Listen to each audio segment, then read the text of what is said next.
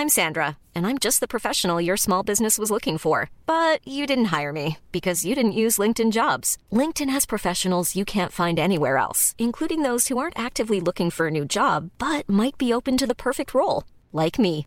In a given month, over 70% of LinkedIn users don't visit other leading job sites. So if you're not looking on LinkedIn, you'll miss out on great candidates like Sandra. Start hiring professionals like a professional. Post your free job on linkedin.com/people today.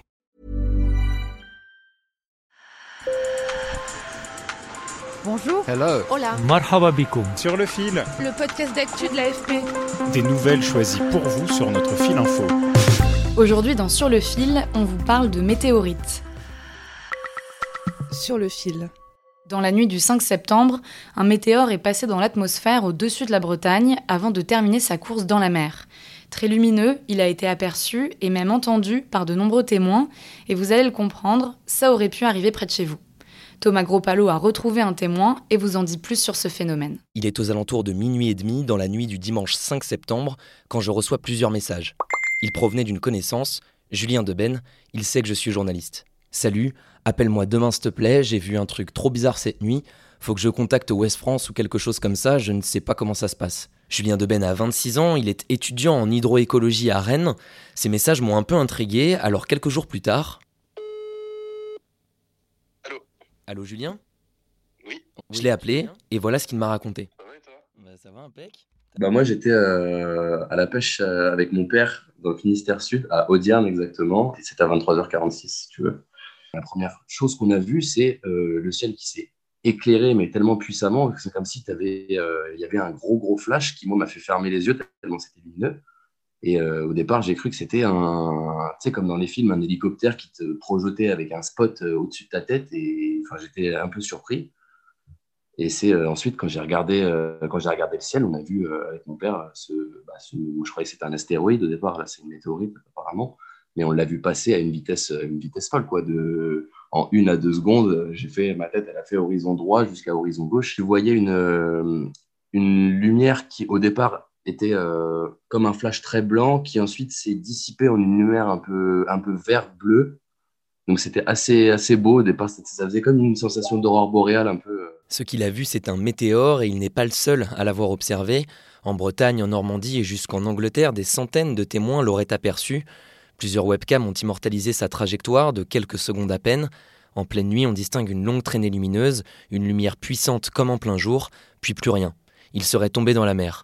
Aucun moyen de vous faire écouter le son du météore, alors je lui ai demandé de le décrire. Le son, je l'ai entendu, oui, mais je l'ai entendu peut-être à peu près une minute, une minute trente après avoir vu la météorite. J'ai entendu qu'une grosse détonation. C'est un bruit de feu d'artifice, mais très très puissant. Ça m'a fait penser euh, exactement aux, avions de chasse, aux Rafales, aux Mirage, des choses comme ça.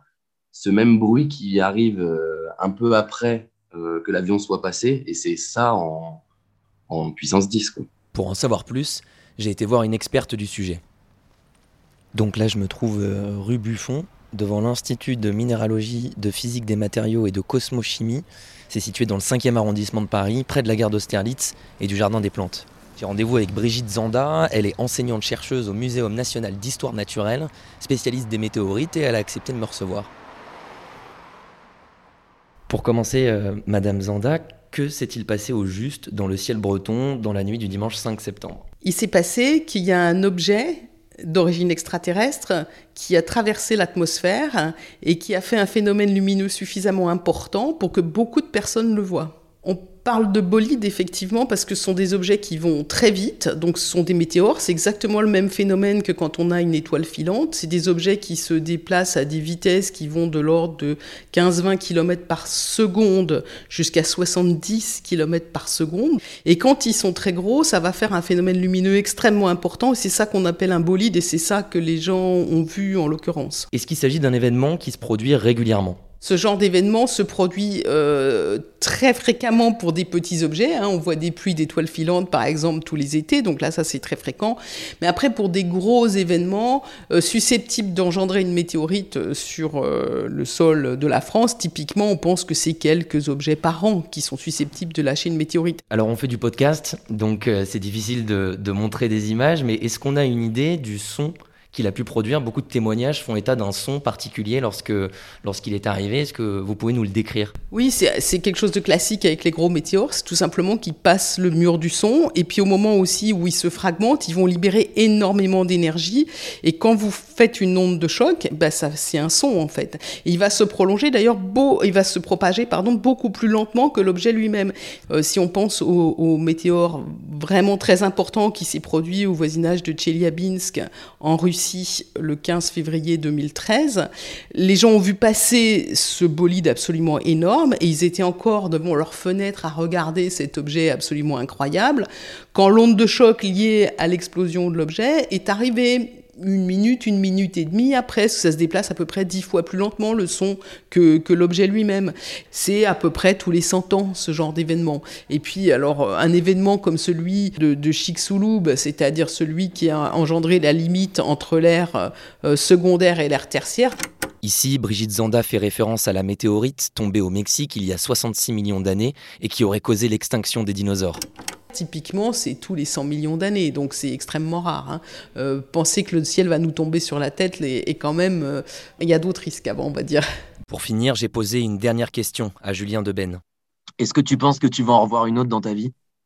Franchement, tu sais que je me suis posé cette question. Et j'aimerais bien, parce qu'honnêtement, c'est magnifique. Mais faut se trouver au bon endroit, au bon moment, dans la bonne région, à la bonne heure. Imagine si j'étais pas allé à la pêche, je l'aurais pas vu, tu vois. Comme quoi, faut aller à la pêche. Sur le fil revient demain. Abonnez-vous pour ne manquer aucun épisode. Bonne journée.